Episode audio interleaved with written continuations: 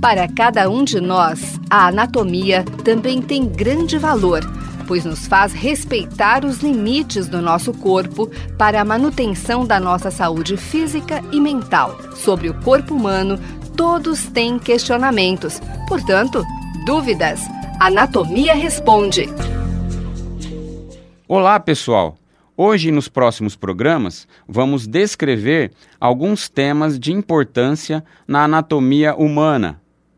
Assim, no programa de hoje, descreveremos alguns aspectos importantes do esqueleto humano. O esqueleto humano é constituído por 206 ossos, considerados constantes, número que pode variar de acordo com alguns aspectos, principalmente a idade, o número de ossos diminui com a idade e também segundo alguns critérios de contagem utilizados pelos anatomistas. Em diferentes fases da vida e em algumas regiões do esqueleto ocorre a fusão dos ossos, com desaparecimento da articulação localizada entre eles, processo que é denominado sinostose.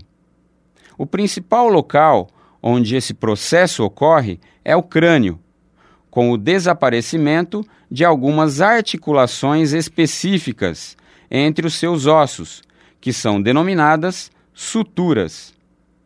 Assim, pelo fato de apresentarem pouco tecido separando os ossos entre si, essas articulações, denominadas suturas, em algumas regiões do crânio desaparecem e os ossos se fundem.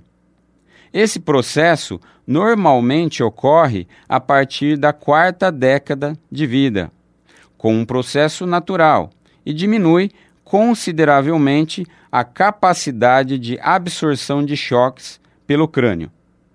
Os ossos possuem diferentes formas e dimensões, podendo ser classificados de acordo com a sua forma em longos, alongados, curtos, planos, irregulares, pneumáticos, sesamoides, papiráceos, arqueados e acessórios ou supranumerários.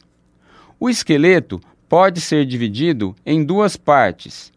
Um esqueleto axial, constituído pelos ossos do crânio, coluna vertebral e caixa torácica, e dois esqueleto apendicular, constituído pelos ossos dos membros superiores e inferiores.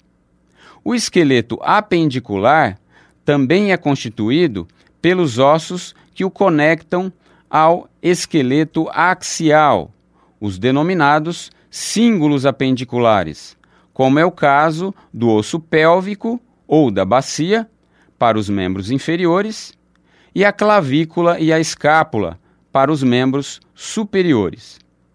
Algumas características específicas dos ossos pares do esqueleto, como por exemplo o fêmur, osso da coxa, o húmero, osso do braço, a tíbia e a fíbula, ossos da perna, entre outros ossos, permitem isoladamente identificar se os mesmos pertencem ao lado direito ou esquerdo do corpo humano. Na região anterior do pescoço existe um osso de forma arqueada denominado ióide.